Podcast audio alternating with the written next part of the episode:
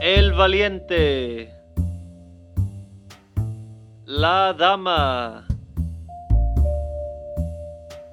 La muerte. La cigüeña.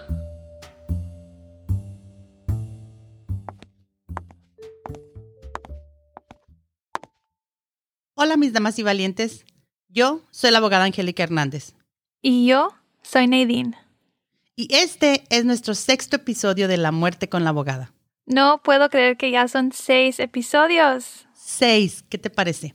Bueno, en esta ocasión, Nadine y yo los llevaremos a un viaje extraño y macabro a la costa oeste de los Estados Unidos. Viajaremos hasta California, el lugar que se volvería un escenario de crimen tan inaudito que le daría la vuelta al mundo.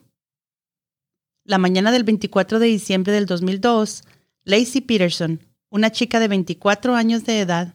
24 como yo. sí, ¿verdad? Pero mira, ella estaba casada y embarazada de ocho meses.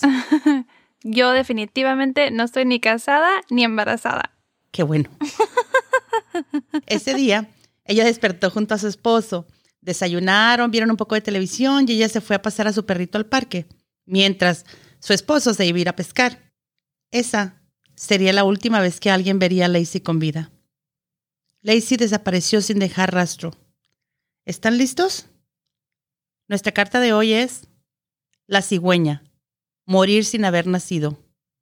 Corre y se va corriendo.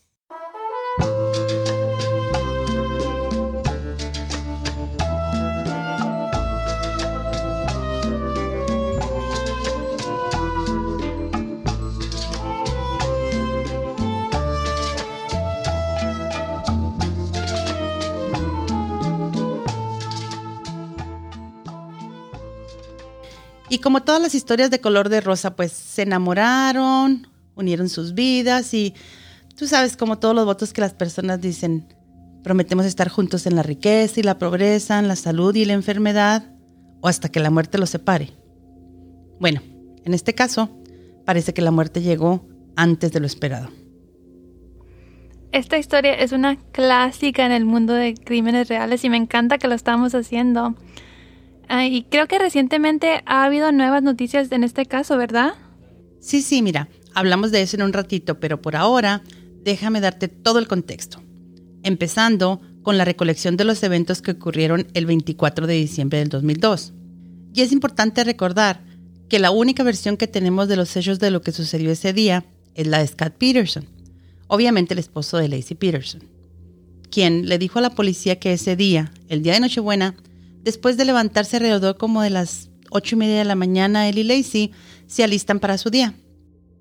Lacey tenía muchas cosas que hacer antes de ir a la casa de sus papás al día siguiente y Scott se quería ir a pescar un rato a la Berkeley Marina y prometió que iba a regresar a tiempo para acompañar a Lacey a pasar la Nochebuena en casa de sus suegros.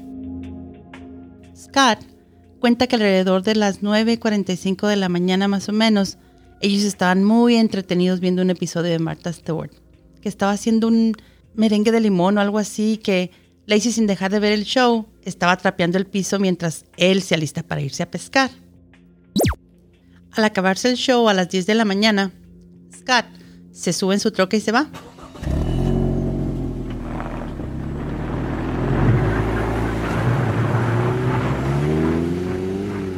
Lo primero que hace es ir a la bodega que está como a 10 minutos de ahí de su casa a recoger su bote estaba muy emocionado porque el bote lo había comprado ese mismo mes.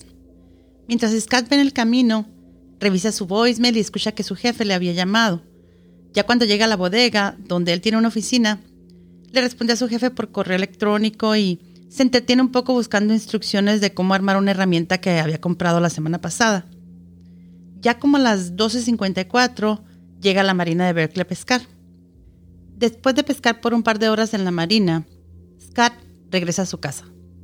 Esa marina queda como a una hora y media de la casa de Scott y Lacey en Modesto, California. Ok, pero tú dijiste que todo eso lo contó Scott, ¿verdad? Entonces, ¿cómo sabemos que todo esto es verdad? Pues porque la policía, una vez que empezaron la investigación, pudo confirmar y tiene recibos de cuando él estuvo en la computadora, de cuando llegó a la Marina. Y sabemos también a la hora que él se fue de la Marina porque Scott le habló a Lacey para decirle que ya iba en camino. cuando Lacey no le contestó, él le deja un mensaje en la contestadora. Hola, hermosa. Acabo de dejar un mensaje en casa a las 2.15. Me voy de Berkeley. No podré llegar a Bella Farms a buscar la canasta para papá. Esperaba que recibieras este mensaje y siguieras adelante. Te veré en un rato, cariño. Te amo. Scott llega a su casa como a las cuatro y media de la tarde, pero la casa está vacía. El carro de Lacey sí está, pero Lacey no se ve por ninguna parte. Se habrá ido a casa de su mamá, pensó. Puso su ropa a lavar ya que olía puro pescado y se metió a bañar. Al salir del baño, revisó los mensajes de la contestadora. ¿Contestadora? ¿Como una answering machine? Ay, se me olvida que eso pasó en el 2002 y todavía había landlines y answering machines. sí, pues cuando ya revisó la máquina se dio cuenta de que Lacey no había oído el mensaje que él había dejado. Y además encontró un mensaje del padrastro de Lacey preguntando si podían traer crema batida cuando fueran a la casa de ellos más noche. Según Scott, ahí es donde se empezó a preocupar. Porque si no estaba en la casa y no estaba con sus suegros, pues entonces ¿dónde estaba? Como sabía que ella iba a llevar a caminar al perrito al parque, se fue a buscarla allá. Pero nada. Imagínate, su esposa embarazada, de ocho meses, ya casi para dar a luz. Algo le pudo haber pasado. Llamó a casa de su suegra buscando a su esposa y nadie sabía dónde estaba Lacey. 911, what's your emergency? Después de eso, como media hora después, el padrastro de Lacey llamó al 911 para reportarla como desaparecida. Ahí empieza la investigación policial.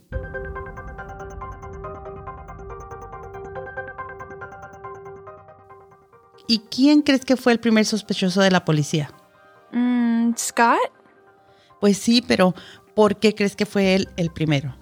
Bueno, de lo mucho que he aprendido de ver Law and Order, la primera persona que tienen que cuestionar es el esposo o la pareja de la persona desaparecida o asesinada, ya que usualmente la mayoría de los actos de violencia son cometidos por personas conocidas de la víctima.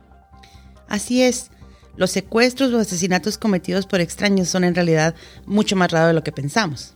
Sí, son como apenas como 3% de los secuestros o algo así, ¿no? Sí, son muy raros. Realmente casi nunca son realizados por personas extrañas, entonces no es raro que en un caso como este el esposo o la esposa sean los primeros que la policía cuestionen. Como en este caso, mira, Scott Peterson fue interrogado por primera vez por la policía de Modesto el mismo día en que Lacey desapareció, precisamente allá en el parque donde se suponía que Lacey había ido a caminar con su perrito. Después de eso, se fueron a la casa de Scott y Lacey junto con la policía. Y pues los policías dicen que le dieron una oportunidad a Scott de demostrar su inocencia o de demostrar que, que pues no, él no era culpable, ¿verdad? Pero cuando le preguntaron que si eran felices o si habían tenido algún problema con la relación, Scott dijo no, que eran muy felices, que se amaban mucho, que estaban esperando un bebé, pero de acuerdo al oficial que lo cuestionó, Al Kinney, Scott no parecía muy preocupado, no se comportaba como un futuro padre y un esposo preocupado por las circunstancias. ¿No tienes idea de dónde está Lacey? No, no sé. ¿Ustedes no tuvieron ningún problema? ¿Problemas matrimoniales? No. ¿Todo va bien?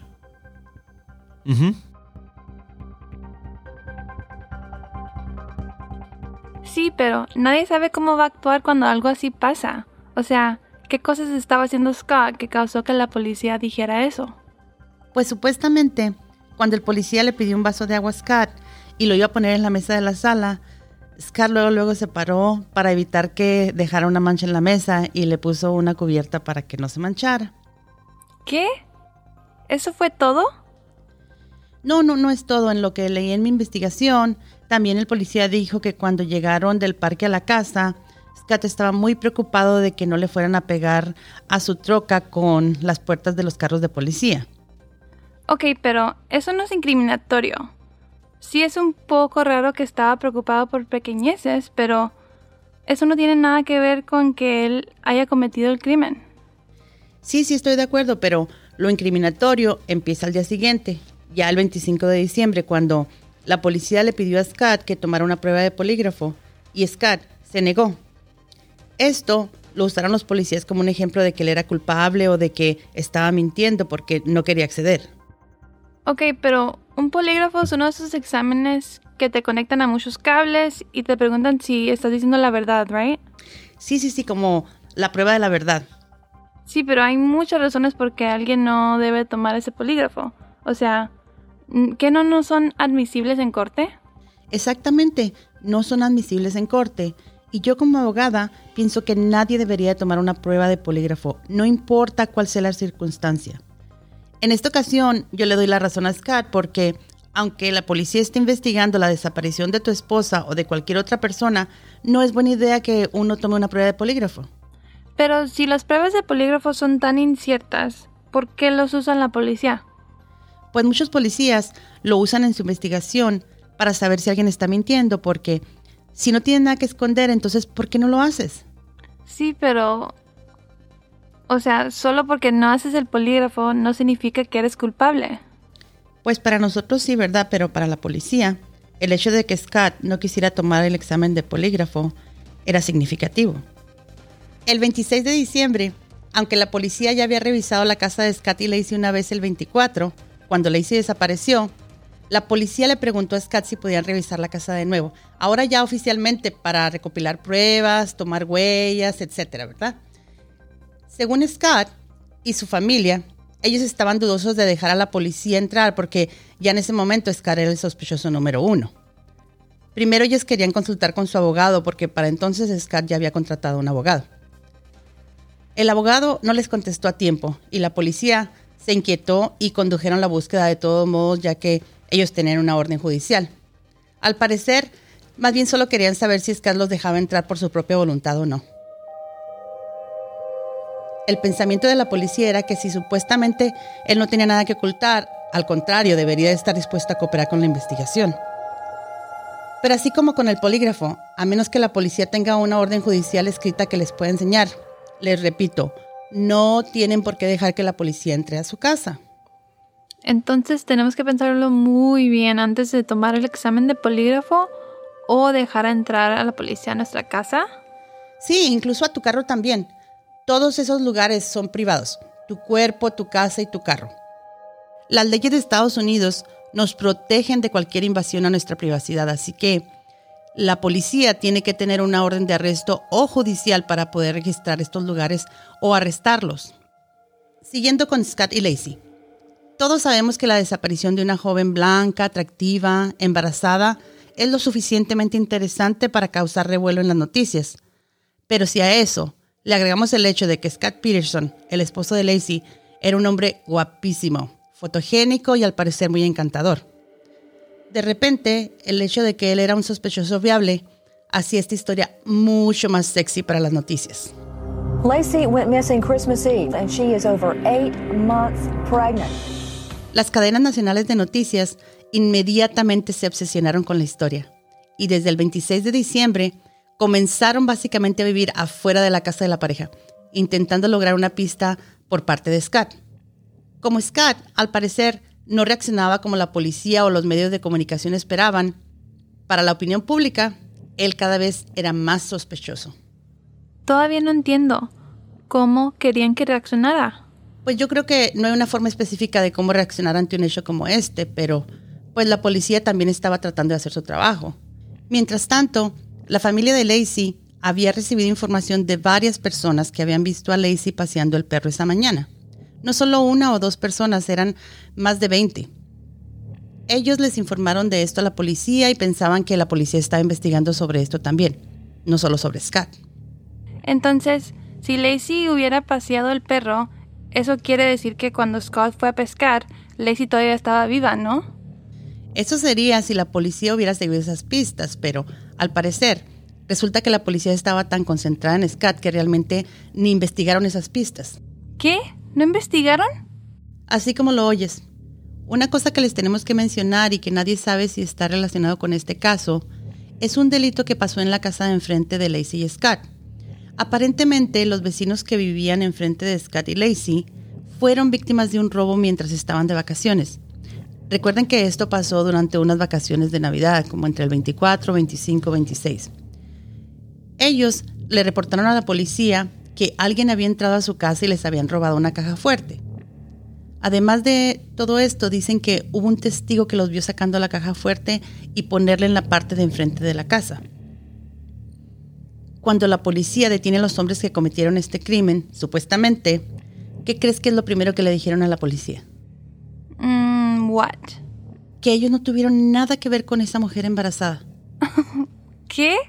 ¿Por qué dijeron eso? No se sabe.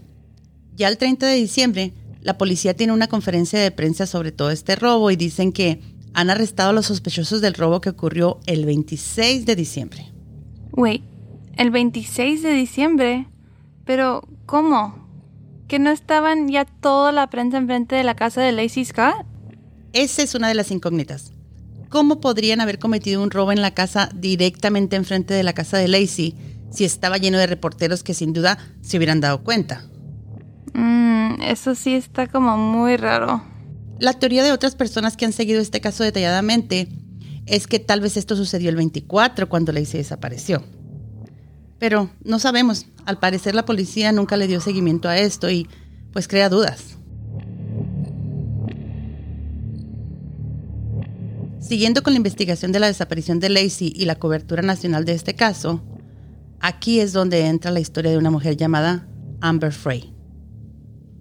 Resulta que Amber Frey, mis damas y valientes, es nada más y nada menos que la amante de Scott. Yo que le estaba tratando de dar el beneficio de la duda. El 30 de diciembre, Amber Frey, después de ver la cobertura de las noticias, secretamente se comunica con la policía y les cuenta que ella tiene una relación con Scott Peterson desde antes de que Lacey desapareciera. Scott Peterson no era el esposo fiel, leal y enamorado de su esposa como todos pensaban. Scott había estado teniendo una relación romántica con esta mujer desde noviembre de ese mismo año. Amber Frey era una masajista y madre soltera. Era la mujer que ocupaba un espacio en la mente y el corazón de Scott Peterson, no Lacey. OMG, todavía no lo puedo creer. Con una esposa embarazada de ocho meses. Y recordemos también que desde el momento de la desaparición de Lacey, la familia Rocha, la madre, el padrastro y el hermano de Lacey hablaron repetidamente con los medios de comunicación, aún con la angustia que los invadía. La familia, todavía sin saber de la amante, apoyó públicamente a Scott y defendió su inocencia. Lacey y su hijo por nacer no merecían morir. Por favor, déjanos recuperarla. Quien la tenga, por favor, por favor, por favor, déjala ir. Tráela de vuelta con nosotros. Pero la opinión del público en general sobre Scott Peterson era una historia completamente diferente. El 31 de diciembre del 2002, el pueblo de Modesto realizó una vigilia pública por Lacey Connor. Ah, porque ya habían escogido el nombre del bebé y todo. Se llamaría Connor. Oh. Scott, aunque estuvo presente, no se acercó al micrófono, pero su sola presencia lo condenaría en la opinión pública, ya que se le fotografió riendo con amigos en vez de reflexionar y llorar por Lacey. En una imagen que capturó la prensa, Scott se inclina junto a su sobrina para dejar una vela, con una gran sonrisa en el rostro. En una segunda imagen, está parado con algunas personas y está riendo, este comportamiento en una vigilia por su esposa desaparecida y su hijo por nacer se veía muy mal, y las noticias lo usaron para hacer que el público se pusiera en contra de Scott. Uy, volvemos con lo mismo. Pues no existe una guía sobre cómo comportarse cuando desaparece la esposa embarazada de ocho meses. Al parecer, Scott no fue lo suficientemente solemne. No estaba lo suficientemente asustado. Además, era muy guapo, encantador y al parecer mentía. Mentía. ¿Por qué mentía? Bueno, pues resulta que ese mismo día, justo antes de la vigilia de Lacey Connor, Scott llamó a su novia secreta, Amber. Bueno, secreta solo por un periodo corto de tiempo. El 30 de diciembre, cuando Amber llamó a la línea anónima de información sobre el caso, no solo les contó que era la amante, sino también empezó a cooperar con la policía en contra de Scott.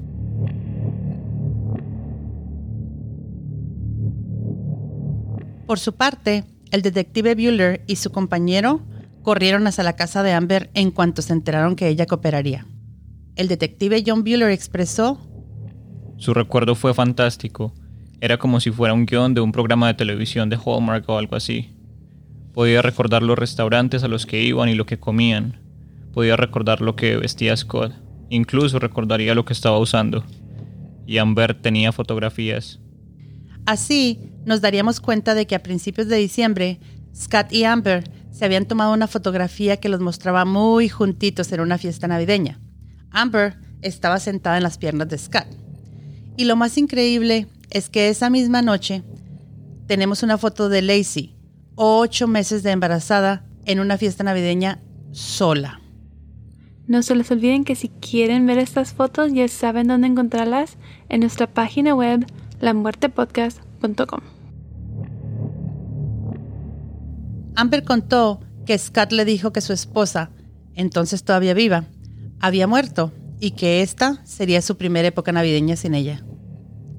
¿Sería que estaba confesando un asesinato premeditado? Ay, no, qué creepy.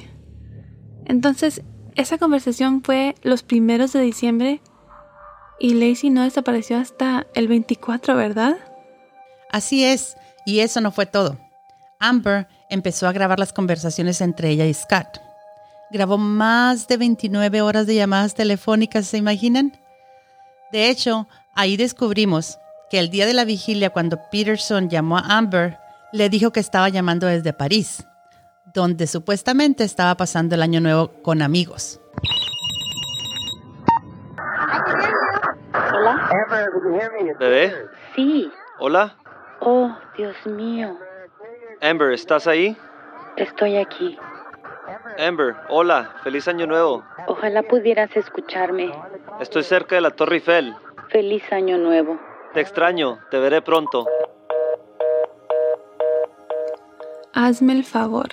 Aquí es donde Scott pierde toda mi confianza. ¿Por qué las mentiras? O sea, ¿qué pensaba? ¿Que Amber vivía debajo de una piedra o qué? La noticia de la desaparición de Lacey estaba por todos lados. ¿Cómo iba a pensar que Amber no lo iba a ver? Pues ya ves, caras vemos, corazones no sabemos. Para todo esto, ni Scott, ni los Peterson, ni los Rocha sabían que la policía estaba al tanto del amorío entre Scott y Amber, o que Amber Frey estaba grabando las llamadas telefónicas. Todo salió a luz cuando la prensa, que había descubierto la relación de Amber y Scott, amenazaba con publicarlo. Cuando la policía supo que la historia iba a salir a la luz, primero le contó a la familia de Lacey lo que Scott estaba haciendo. El 24 de enero, Amber Frey, temblando, reveló en una conferencia de prensa su relación con Scott y el hecho de que él le había dicho que era soltero, aún antes de la desaparición de Lacey. Ok. Primero que todo, yo conocí a Scott Peterson el 20 de noviembre del 2002. Scott me dijo que no estaba casado. Y sí, sí tuvimos una relación romántica. Cuando descubrí que él estaba envuelto en la desaparición de...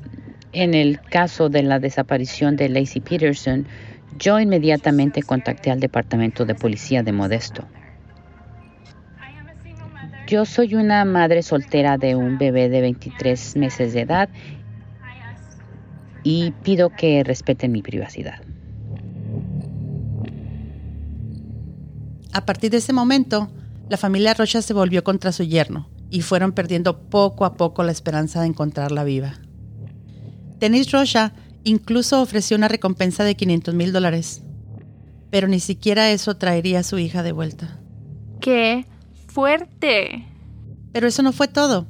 Para los críticos de Scott, dicen que el momento más sorprendente puede ser lo que sucedió cuando el teléfono de Scott comenzó a sonar durante una entrevista. Según los reportes, esto fue lo que dijo. Entonces, ¿quieres que apague eso? Sí, ¿qué es eso? Desafortunadamente ese es mi teléfono. Pensé que estaba apagado. Sí, se está volviendo loco, ¿no? No dudó en apagarlo, y algunos dirían que ¿por qué? Si eres un esposo preocupado, si tu esposa está desaparecida, ya sabes, tendrías ese teléfono celular pegado a ti y cada llamada sería una llamada urgente. Más de tres meses después de la desaparición de Lacey, en la bahía de San Francisco, los cuerpos de Lacey y Connor aparecieron a solo unas millas de donde Scott Peterson dijo que estaba pescando. El cuerpo de Lacey, o lo que quedaba de su cuerpo, y el de Connor se encontraban en condiciones deplorables. De ella solo encontraron el torso, y el cuerpo de Connor tenía una cinta de pegar junto a un oído y un alambre alrededor del cuello.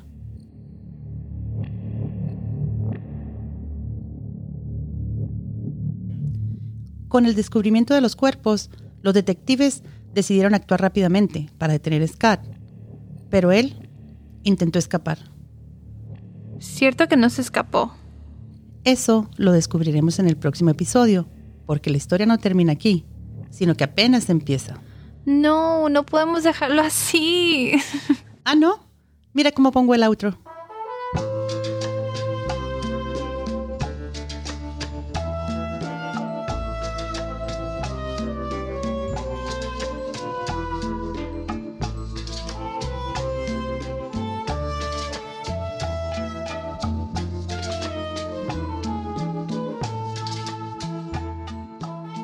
Bueno, esto ha sido todo por hoy.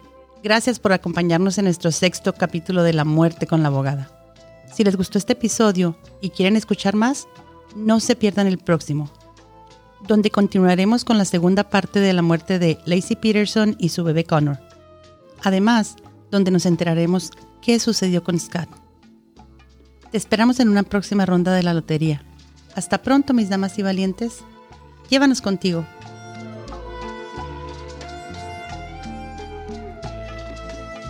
La Muerte Podcast está disponible en Apple, Spotify y Google o en cualquier plataforma en la que escuchas tus podcasts. Llévanos contigo.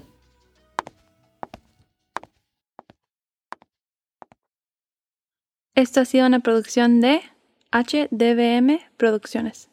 Productor ejecutivo Esteban Vera. Participaciones especiales Hugo Hernández. Yadira Merchan.